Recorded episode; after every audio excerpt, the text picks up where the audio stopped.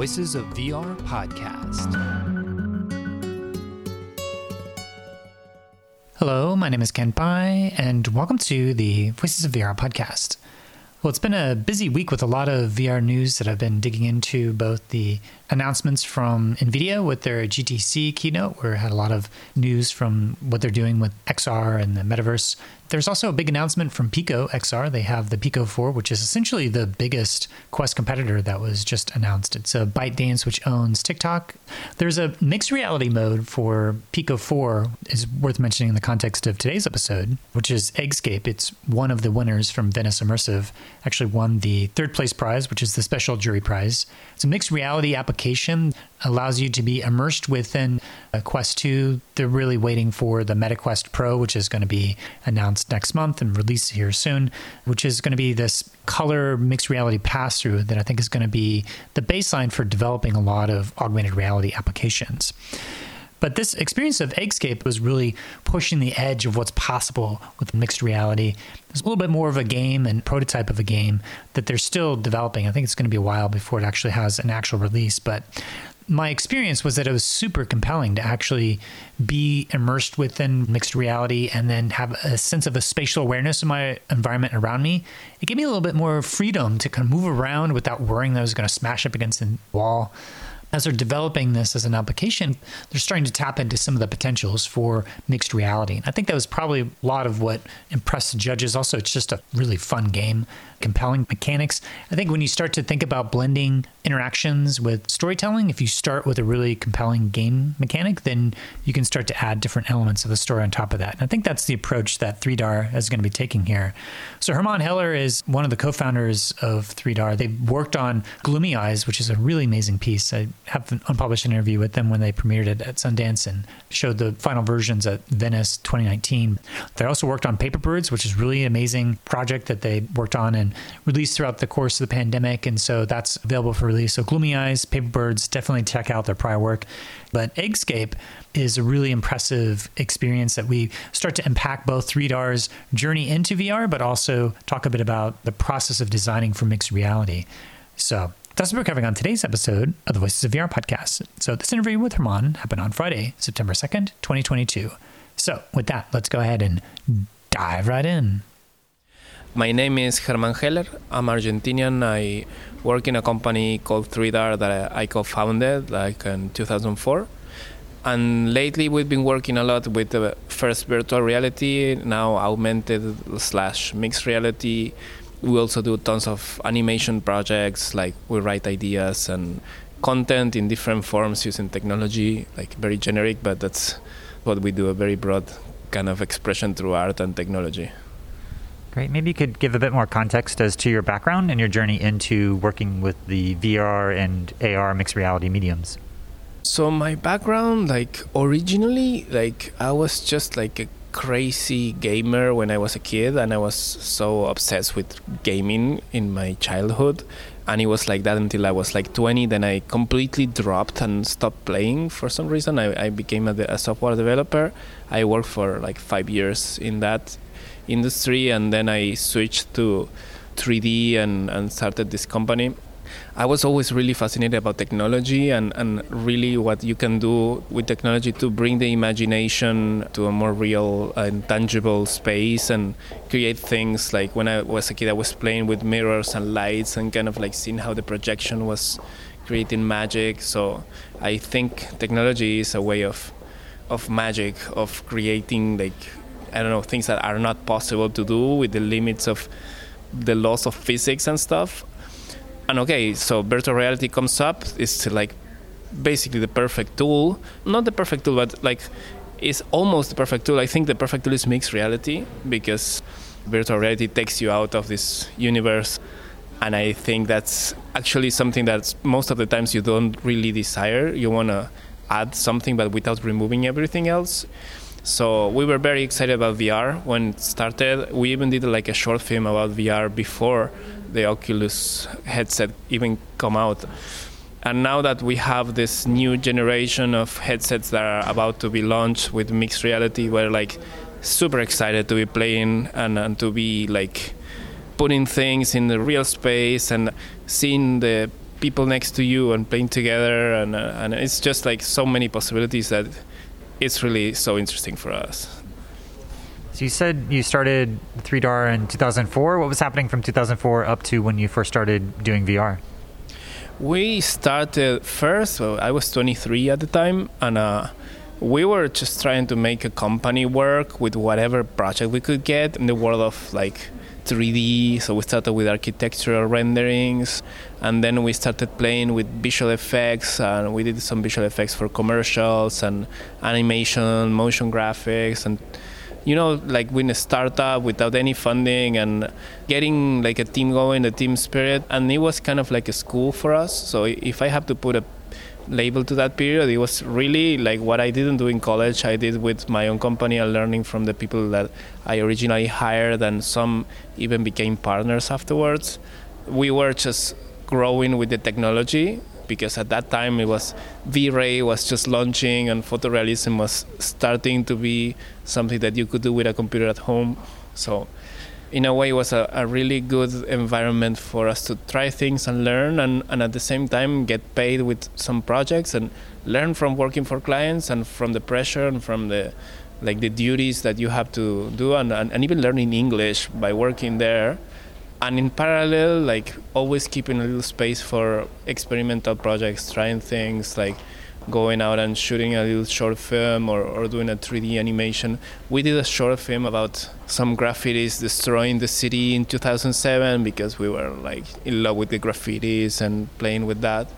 And then in 2011 we launched the first the first really recognized work that we ever done which is the short film shave it about this little psycho monkey that shaves himself and goes to the city, becomes the president, and does like a revolution only in four minutes and 14 seconds. And, and it's a very high pace, like stylized with intense color palette animation that really put us out there. And we got calls from even from Hollywood managers that represented us, and they brought us in in front of studios so from 2004 till 2011, it was getting to that point. When we did this short film, we realized that we wanted to do original content, but it was a long time before we actually started being able to do the shift because it was really difficult. Mainly because we were so ambitious and being in Argentina and um, you don't have access to funding or government help at all, like you're really on your own so we did this short film about this psycho monkey, and it costed us like almost three hundred thousand dollars to do, and it was money that we get from doing commercials, and and without that money, it would have been impossible to get to the quality that we wanted. So we almost go bankrupt to do this short film. Right after that, we got like a bunch of work because of that. In 2015, it happened the same, but worse because we got to the point that we had to get a loan to survive, and we paid it back afterwards when we did the short film about VR. And then in 2017, it started to stabilize and getting projects that are really high end and rejecting other projects, doing our first VR series with Gloomy Eyes, then getting funding from Meta to do the second one with Paper Birds and another project. We did the Earth project. That's this massive video with all these celebrities, including uh, Justin Bieber, Leo DiCaprio, and last year we did the video for Bad Bunny. This year, actually, 2022. So we're in a point that we are fully determined to really put a lot of energy and creating content. We keep doing work for hire and, and high-end animation and working for big companies and and it's actually like a good thing that we don't want to stop doing but in parallel we're preparing products and ideas and brainstorming so that's a long answer. so. No, it's it's helpful because it, I remember seeing that short film, and I think I actually have an unpublished interview with one of the directors. Was that your brother? Yeah, that's my brother and, and a co-founder. Like uh, he actually, I remember when we interviewed him, and uh, we were just like looking forward for this technology to come, and we thought about doing a dystopian version of like when virtual reality really destroys humanity but but it was more like an expression of art like a premonition i think Yeah, yeah, I got it in my archive somewhere. I'll have to dig it up, and I've got some archival interviews about Gloomy Eyes as well. And I really enjoyed both Gloomy Eyes and Paper Birds. So you made the film, but you weren't into VR. What was the point when you made the pivot into VR? What, at what point did you come across and start to have some of the VR experiences and make this decision to start to make some immersive VR projects? there was some like a huge hype like the VR revolution is happening and everything and but behind that was like the true desire to really do something that hasn't been done and, that has like a soul of its own that is like a, our take on that technology a story that we wanted to tell something that is ours and and that is we wanted to get it done as beautiful as possible. And and we did this meeting in in our office like it was the core team of the company. It's like okay we have to do something with vr let's start brainstorming and we started doing like a pool of ideas and there were a couple that were standing from the other ones and at some point the idea of this little zombie kid that was in a world that was no sun and was in love with a little girl like started taking momentum and we started to prototype things. That was 2017 and Gloomy was released in Sundance in 19. So it took us some time to really play around with the technology and at the same time we were growing the IP, the story, the characters, the world. And then, yeah, it became real. And we released it. Then we got some funding to do episode two and three and with Paper Birds we already knew a little bit more like how the whole trail is so it was easier in that sense it was more difficult in the sense that there was the pandemic all the time and that was i mean i think both projects were equally difficult because the pandemic was kind of like a pain to deal with but in a way it affected the project in a good way because Paper Birds if you've seen it it's like it's a very very compatible mood with what we all experienced during the pandemic this kind of like inner journey kind of thing. And now we're doing Eggscape which is the complete opposite. Like i mean it's, it's just really delirious and and it's supposed to be just fun with like with a deep purpose but it's not that i mean it doesn't take you to the sensitivity place or to this fragility or or like this inner journey. It's more like just laughing and enjoying and, and laughing at ourselves even as how we fail many times. So you have the film that you had done about vr in 2015 you did the gloomy eyes started in 2017 and premiered in 2019 but what point did you have your first vr experience and when was that I think we got the Oculus Quest in 2015 or something. The Quest, the, the Rift, the DK2 or something.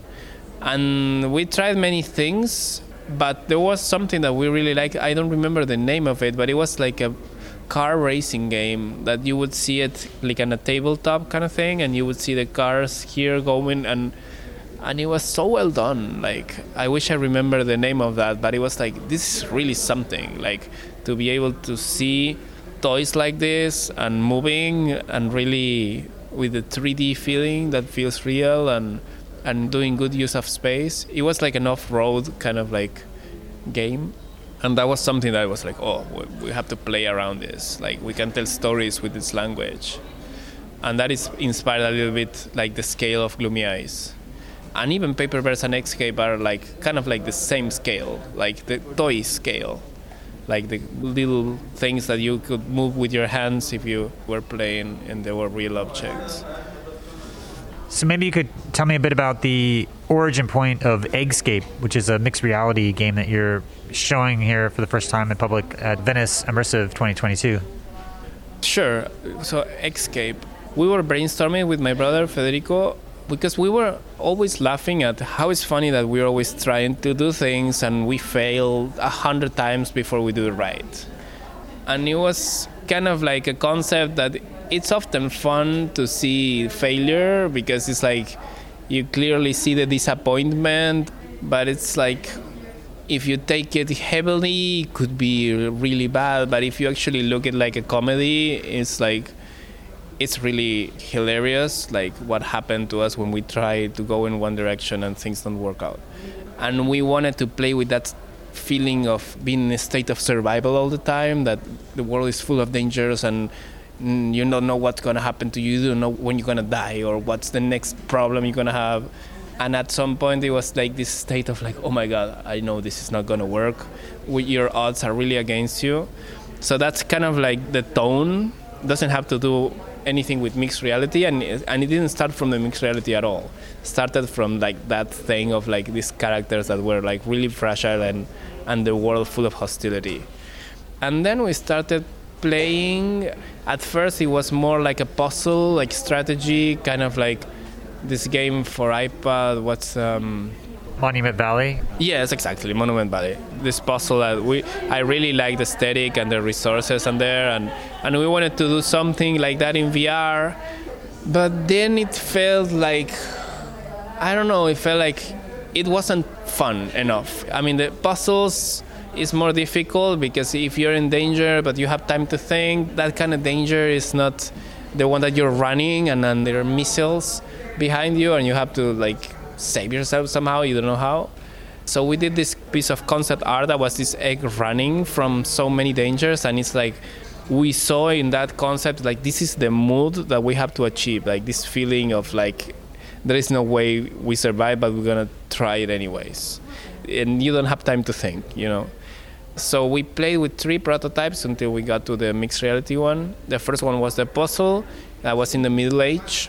Then we did another one in the future that was like a platformer, more like a VR platformer, still not mixed reality. And this year we heard about mixed reality and that it was finally something that was going to happen. And the moment we heard that, it was like, this is it. We're gonna use this because the last platformer scene, it was fun, but it was like a Super Mario with some other, like an immersive Super Mario with depth and some other little things, but it didn't feel enough. And we were like, okay, so what do we add? Gestures? What is it that we can do that brings something new to the table? Mixed reality was perfect for that because it also enables you to play next to somebody else and see the other person. And then we just reformulated the whole thing to be multiplayer mixed reality and then we developed the world builder 2 that you could build your own levels and now we feel like it finally has taken shape because it has really a lot of elements that I haven't seen before. Maybe there is something out there, but I haven't run into anything that is neither mixed reality nor multiplayer in that sense. And it still has this soul, this essence of these eggs that are like freaking out all the time. Yeah, there's something about being in mixed reality that if you're very familiar with the space that you're in, you know, it's a, a black and white camera, at least the version that you're showing here on the MetaQuest 2.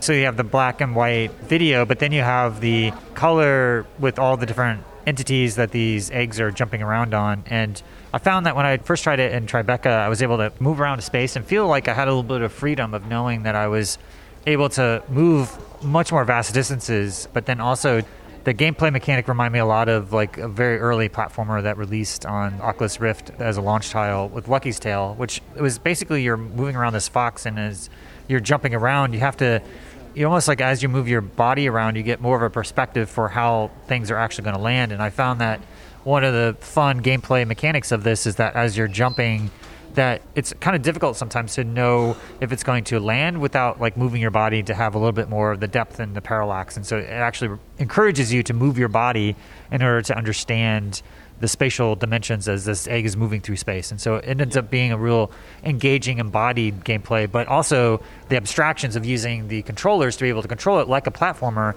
but you're using your body to have an additional depth and perspective as you're playing it. Yeah, yeah. It's something that like even not so long ago, we were trying to design what's the real challenge of the game. Because before you would have uh, things that would attack you, but you would just run. So it's like okay, so you're going to die because like somebody's gonna hit you or something, and you have to run and escape. And then we found that the reason for which you would constantly die is because you fall down cliffs. You have platforms and you miss a platform and then you fall and that was somehow frustrating like falling constantly and dying in that sense wasn't rewarding you you get like a sense of like oh damn fucking uh, i missed it again it's like and we did like a whole month almost of brainstorming and playing around ideas. And then it came the idea that the eggs can learn kung fu.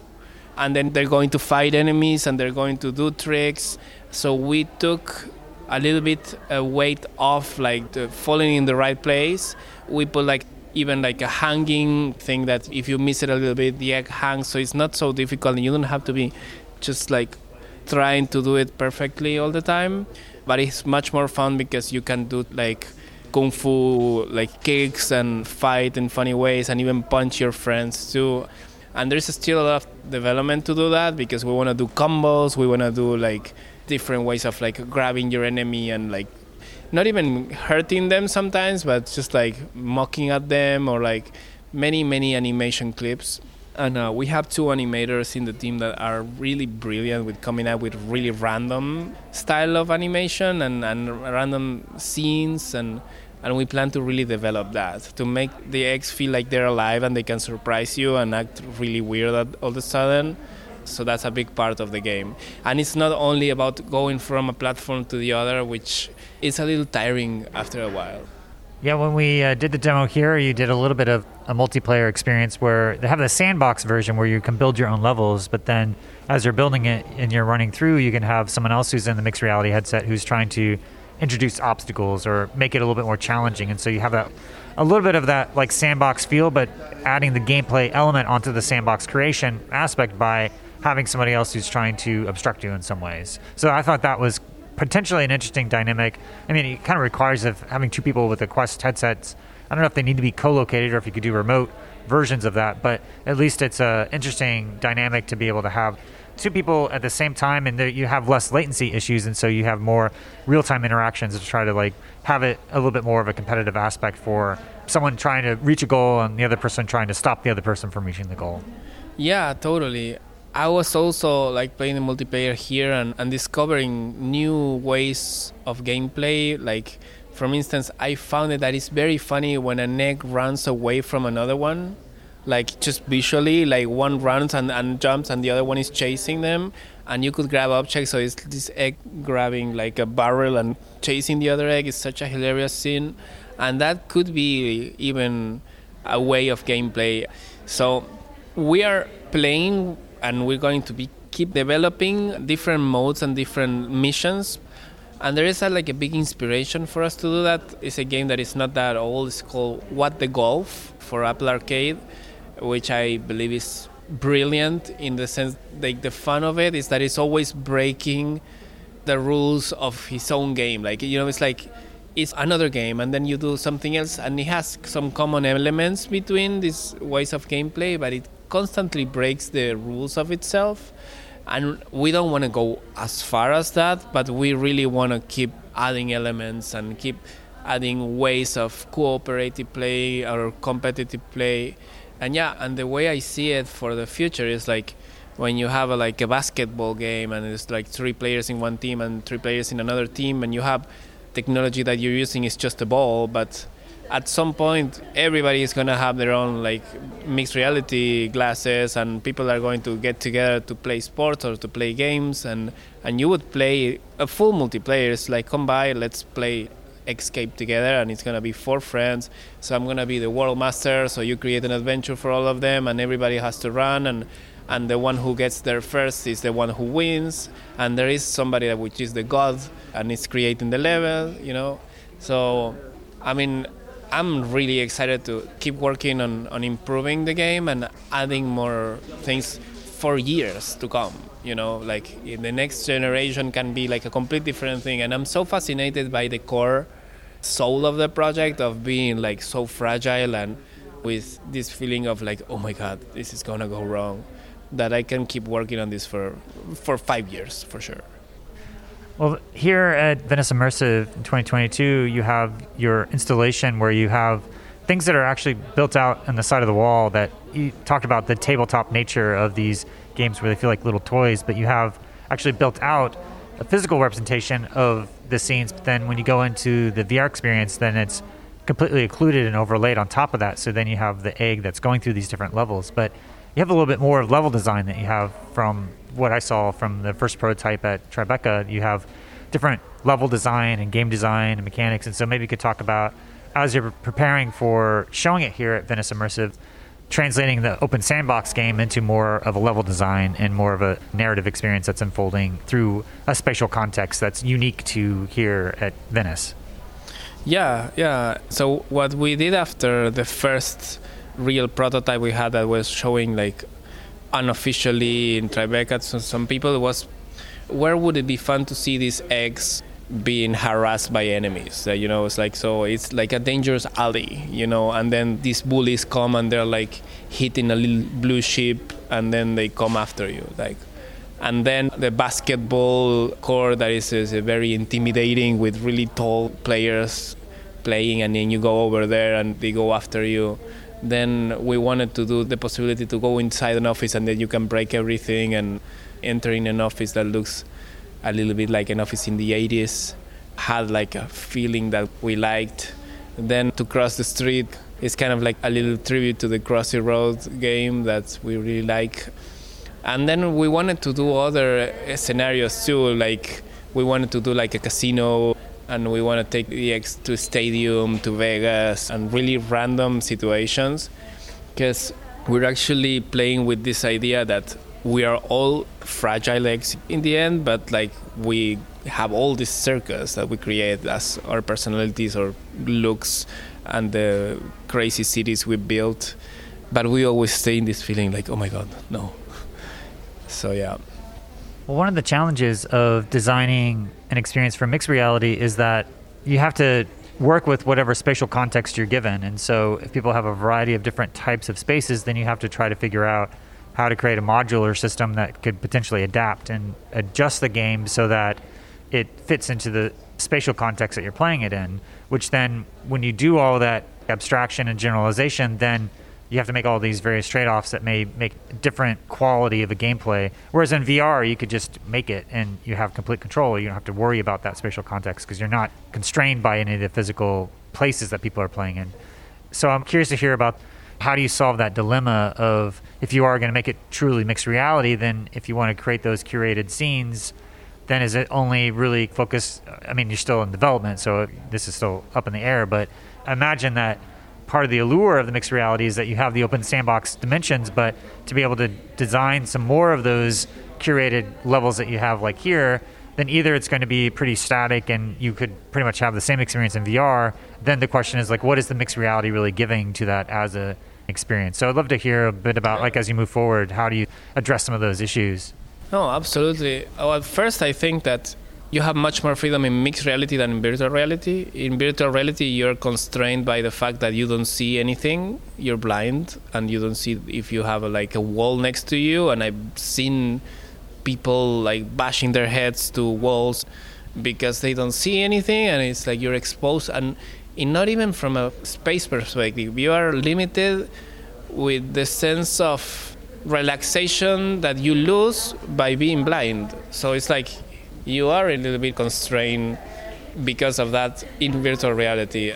And you have the guardian and you have like a limited space and you bump into objects. So when you're actually seeing the world like it really expands the possibilities that you can do around it. Like you only need to understand the topology and the shapes of things and then you lay things on top of them. And uh, what we're planning to do is like you just draw a line and then recognizes the surfaces and then you're gonna have different platforms and connections and bridges and bouncing platforms that you're gonna be going from point A to point B, and it's like unlimited really because you can detect the shapes. Like there's this thing that I know that Meta SDK has a scene understanding and spatial anchors. It's all prepared from a software and hardware perspective to interact with the space and not to deny it like VR does.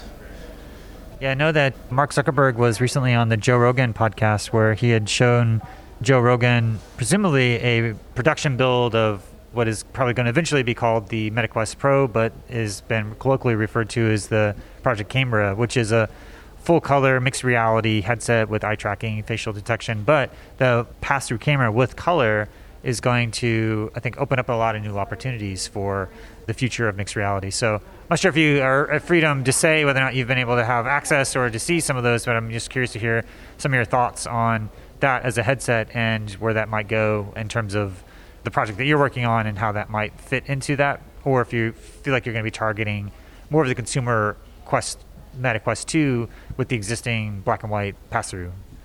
Yeah, no, we're targeting the next headset. Like we're using the Quest 2 here because we don't have the next headset. I haven't even seen one yet. And I did ask for it, but still waiting, and I can't wait. Like I know many major hardware producers are going in the mixed reality road. I mean, it's nothing that I can confirm, but I'm expecting Apple to do the same. I think Pico is doing the same. Meta is really focused on mixed reality too. So 2023, everybody is gonna be in that space, and uh, we're targeting to have this new project finished by the launch of the next Quest, the Quest 3, that we expect, we're projecting that it's going to be next year, end of next year. Okay, yeah, because I was surprised to hear Zuckerberg say on the Joe Rogan podcast that the MetaQuest Pro or the Project Cambria could be launching as early as October. So it sounds like people that are getting the higher version, they have access to some of that. But in terms of the consumer scale, you're going for the consumer launch rather than the more prosumer or the more expensive version, it sounds like. Yeah, I think there's going to be a, like a, an adoption curve, and there has to be also a process in which we have enough time to play with the Cambria or with whatever headset we get to our hands that is actually designed to be mixed reality. Because I haven't ever seen a full color pass through, and I don't know how that's gonna play with animation because we chose this unlit style for Eggscape that is all like painted textures that I, love and look beautiful. But what if we have a color pass through and they look like they don't integrate in the lighting? Maybe we can have dynamic lighting or not. We're not using dynamic lighting almost. We're just using a single light for Eggscape because the pass through also takes a lot of processing, like the pass through the way it is now. So we are very handicapped with this headset that is not designed for mixed reality. But yet we're here presenting a mixed reality project, and I believe we have something that shows the potential. Uh, can't wait to have a Cambria in my hands or, or any headset that can get me a, a full mixed reality adventure. Yeah, it'll be interesting to see if uh, what the contrast between the existing style that you have with the black and white, because I actually think it works really well to have the black and white in the background with the color. It stands out. And so, I, what I would wonder is that if you start to have the color and the AR, well, now you would have less possibility because it doesn't look quite as real as when it has the black and white. You're not expecting it to be as a certain fidelity, and that once you go to the color, then it may create a less sense of embodied presence within that scene. So I feel like there might be some trade-offs, and I wonder if once they release the Cambria, if they provide the option to turn it to black and white, if you want to create more of a surrealistic scene that allows you to be aware of your surroundings without creating such a high level of photorealistic fidelity that you don't believe as much of the plausibility of it because it's not quite as photoreal as you would want it to be. Yeah, I honestly, many ideas we have, we do them, we try them, and then we trash them because only by trying them we can realize whether they were right or wrong. And I think with this color pass through, I just feel like I want to try it and see how it feels. But my intuition tells me that if you're going to do something that has to match a full color environment, it will need to match the lighting too. And so you will have to be more careful in the aesthetic that you choose and and you're probably going to be limited by the amount of real-time rendering you can do.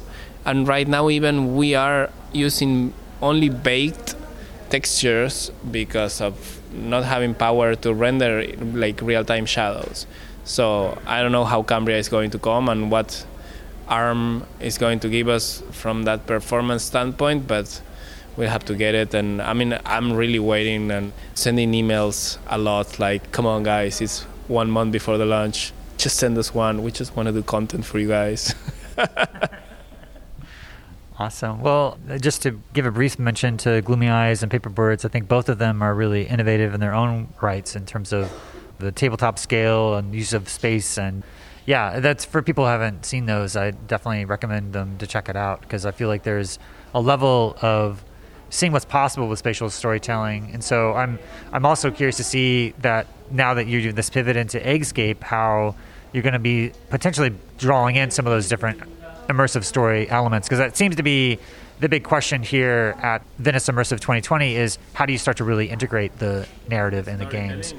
Ah, yeah, it's a great point. So it's like basically gameplay comes first. I hate it when you have this.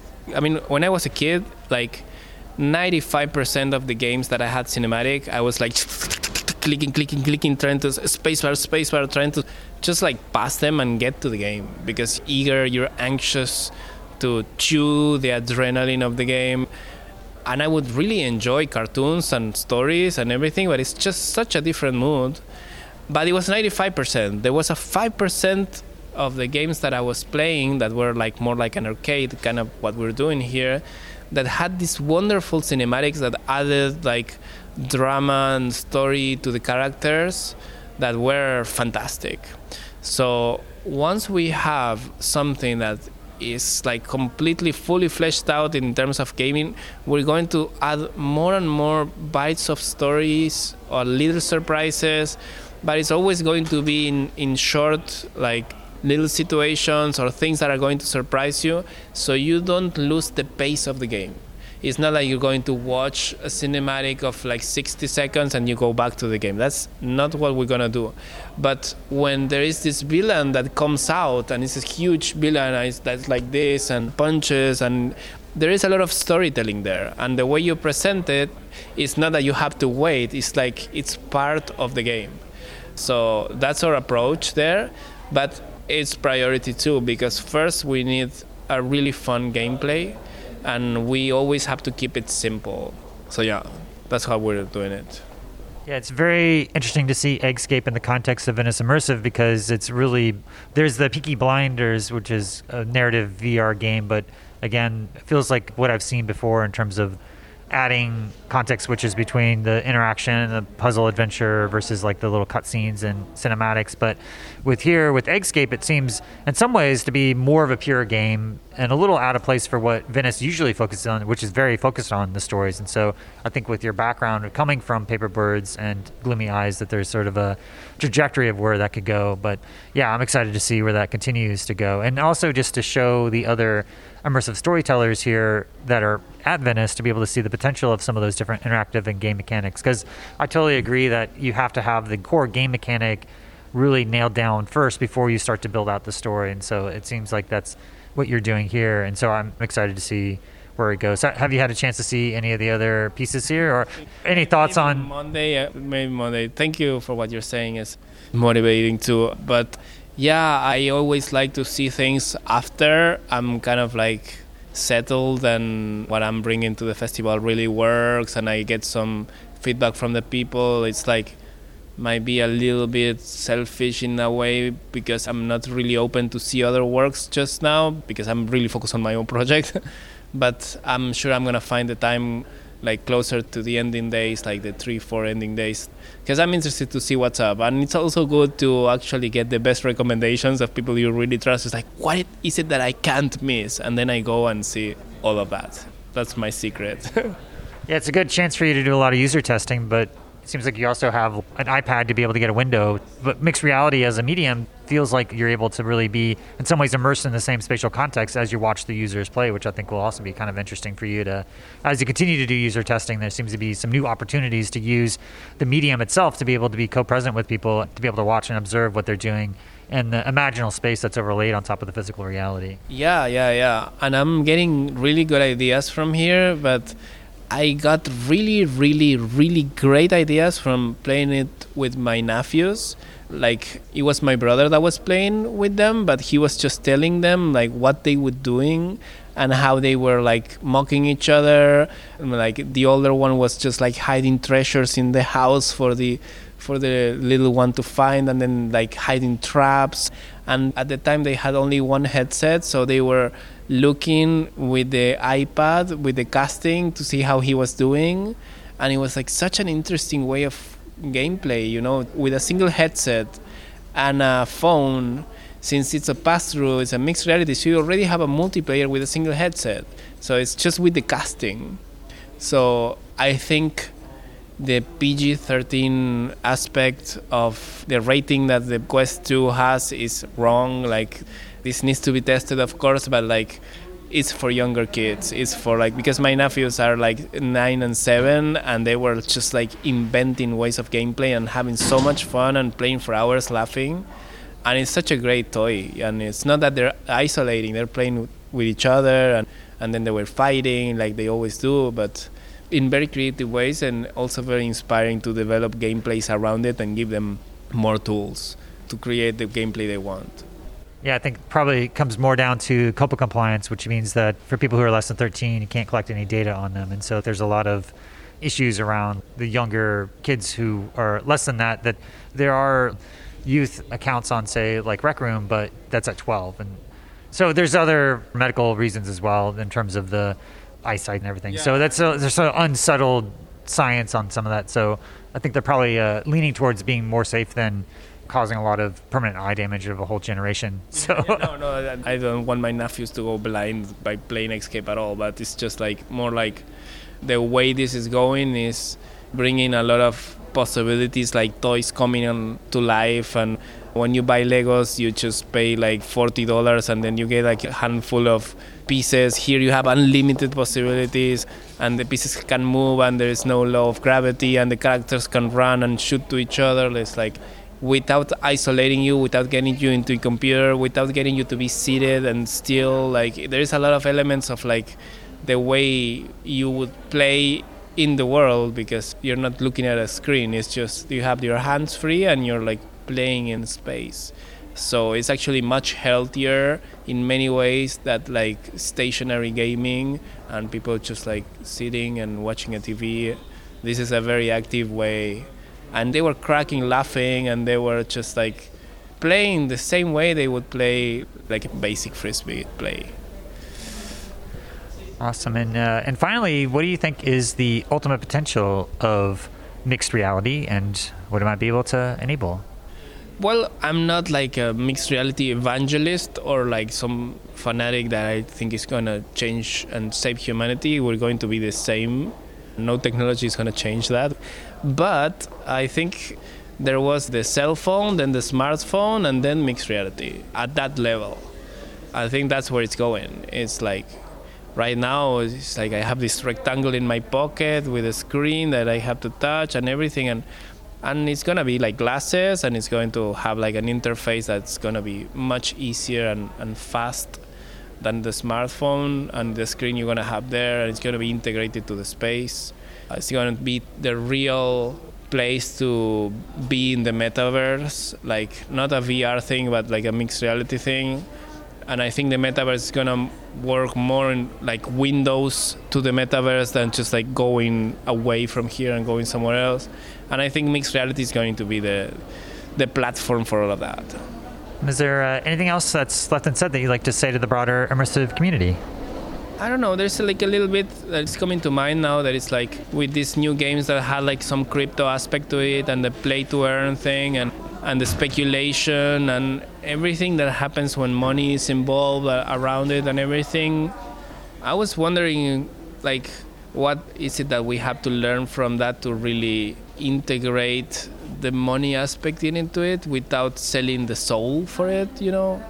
So it's maybe like a loose thought in a sense, but it's like Uncanny Valley in itself was a short film about how people were making a living by playing games in virtual reality and how that destroys the universe, the, the, the world. And, and it's happening a little bit, not like in a, just a little hint of this, that people going to play games and it's like, I don't know. I think there is a fine line there when you're not playing to have fun and to share a good time, but you're doing it to speculate and and I don't know. There is a danger of this becoming something that people like with the Pokemon Go, like and working on that to get money, to get awards, and the competition. I mean, it would be great to keep it in a sense that we can play and have fun, and and it doesn't become stained with the speculation. That's just a loose thought. Awesome. Well, I'm excited to hear more news about the Project Cambria, probably the MetaQuest Pro that comes out within the next month or so, and excited to get a bit of a sneak peek of some of the different interactions and gameplay. And I can say that there is something distinctly different about the interactions that I have in Eggscape. I've saw the Lynx demo at the AWE, which had full pass through and it had like really close to the eyes, and so just able to have the full color pass through and the blending and blurring of the, the realities that the Lynx R1 had and uh, yeah, the uh, Varjo XR3 that they have as well had demos at AWE. So yeah, just to see the next phase, it feels like this mixed reality and then perhaps eventually just a pure augmented reality or maybe mixed reality pass through with VR. It feels like it's the next chapter that's about to begin. So glad to get a little bit of a sneak peek and some of your thoughts today on the podcast. So thanks for joining me. Thanks, thanks. It was my pleasure, Kent, and always a pleasure to be talking about this with you. So that was Herman Heller, one of the co-founders of 3DAR, and Eggscape won the third place prize of the Special Jury Prize at Venice Immersive 2022. So, number of different takeaways about this interview is that, first of all, well, I had a chance to first see this back at Tribeca, and so being able to see what they were able to add on since then here at Venice Immersive 2022, like I said, it's a really compelling game. It reminds me a lot of Lucky's Tale, that kind of platformer where you're looking down at this 2.5D perspective. In this case, with mixed reality, you're able to actually move around into a 3D space. So it's a little bit more than that 2.5 fixed perspectives that you get in something like Lucky's Tale, but you're able to actually move your body around the space rather than have like a floating camera. And uh, yeah, I just found that when you have a mixed reality experience, you have a little bit of better spatial awareness of you moving around. In this instance, it's using the black and white cameras of the Quest 2. And so everything's black and white in the world around you. And then all the stuff that they have featured is going to be in color. Herman talked a little bit about the specific shading, the lighting that they have in that consideration of being black and white. And so once you start to move into full color pass through, then I, I start to wonder whether or not it's still going to have that realistic enough look and feel because you're basically comparing it to your understanding of the reality, which has a pretty high bar from a plausibility perspective. It has to be really, really quite good. So I wonder if, as the MetaQuest Pro comes out and the, more of these mixed reality experiences come out, what kind of other things that people will need to do to balance that mental presence, that plausibility, and if there's anything that is not quite up to the same level of your experience of reality, then it's going to take you out of that experience. And so, yeah, as we get more information about the MetaQuest Pro and these mixed reality experiences, these are the types of things that people will, will, be able to actually test and work out as they move towards what I see as kind of a prototype demo of proof of concept into a fully fledged game. And it was very interesting to hear from Herman that working with his nephews that they're able to prototype different ideas of how this could be used into a asymmetrical collaborative game where maybe somebody goes into the VR experience, builds out a, level, and then comes out and is able to use the iPad to get a window into that world. And so being able to use existing devices that people already have and to be able to tap into this world that's been created that's being broadcast from the Oculus Quest headset as a remote virtual camera to be able to have this collaborative asymmetrical type of play. If people start to have multiplayer games where you start to have real-time interactions where the latency isn't so much of an issue, maybe you could start to have new types of gameplay mechanics of co-located mixed reality gameplay in a piece like Eggscape really amazing character design, very cute, very adorable. And actually, there's a fighting mechanic that was new that wasn't in the Tribeca version that I saw that was also pretty fun and, and reminded me of different aspects of Lucky's Tale. So, yeah, if you enjoy that kind of platformer format, then thinking about how to abstract that out into more generalized spaces to draw a line on a couch or whatnot and to be able to have variable amounts of difficulty. And that open world sandbox that they had was a lot of fun to be able to play stuff out. Although I think it is limited, I think having a set of really solid predetermined levels that can maybe adapt somewhat to your world around you, I think is going to make the difference between something that's a mixed reality experience and a virtual reality experience. I mean, within VR, you can really control the level design, but in mixed reality, augmented reality, I think to really work with that, it needs to be somewhat adaptable. So having those generalized abilities to make it dynamic and to really fit with the world around you, I think is going to make it so much more compelling. So, how to do the balancing of level difficulty and the game progression curve and all the different interplay of narrative elements that they want to start to throw in there and maybe have collaborative types of games as well. All that I think is to be determined. It's still very early days in their development cycle. But with their award, I hope to see that that's a seal of approval of the mixed reality as a medium and to see more and more experimentations with that. So that's all I have for today. And I'd like to just thank you for listening to the Voices of VR podcast. And if you enjoyed the podcast, then please do spread the word, tell your friends, and consider becoming a member of the Patreon. This is a listener supported podcast, and I do rely upon donations from people like yourself in order to continue to bring this coverage. So you become a member and donate today at patreon.com slash voices of VR. Thanks for listening.